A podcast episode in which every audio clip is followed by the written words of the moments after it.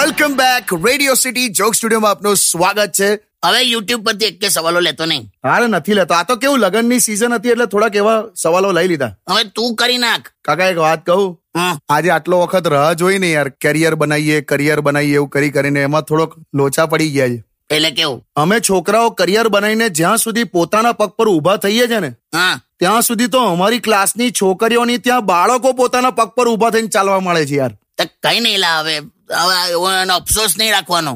ના પણ એટલે આમ શું કરવાનું યાર તું અત્યારે જ્યાં છે તે તારા કરિયરમાં આટલો આગળ તું વધી ગયો એ કદાચ એવું બનાત કે નાની ઉંમરે લગ્ન કરી નાખ્યા હોત તો આટલો પહોંચત પણ નહીં તું એટલે એવું હોઈ શકે મંઝિલે ઉनको મિલતી હે જિનકો ગ્રાઉન્ડ ફ્લોર નહીં મિલતા હે આ હું હતું એટલે નાની ઉંમરે જો તને પેલી જવાબદારી મળી ગયો હોત ને તો તું ગ્રાઉન્ડ ફ્લોર પર જ રહેત પછી તારા આ- આ મંઝિલ સુધી ના પહોંચત એમ એટલે આ તો કઈ ઉદાહરણ આપ્યું એટલે તને ખ્યાલ આવી ગયો ને એમ મારી મારી નાની ઉંમરે લગ્ન થઈ ગયેલા તો મેં હું ઉખાડી લીધું બોલ એવું નહીં તારે all is well all is well કરીને ચલાયા કરીએ છે ને અઠવાડિયામાં એકવાર પેલા કસ્ટમર કેર વાળી સાથે દસ પંદર મિનિટ વાતો કરો ને તો સેલ્ફ રિસ્પેક્ટ પાછું આવે છે, બોલ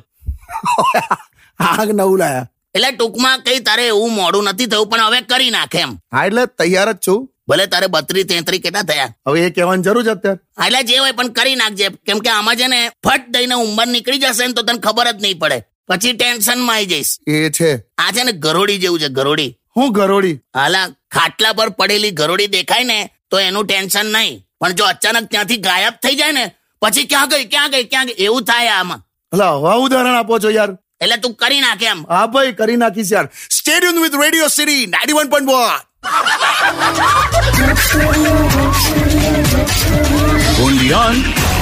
Radio City. એક્સ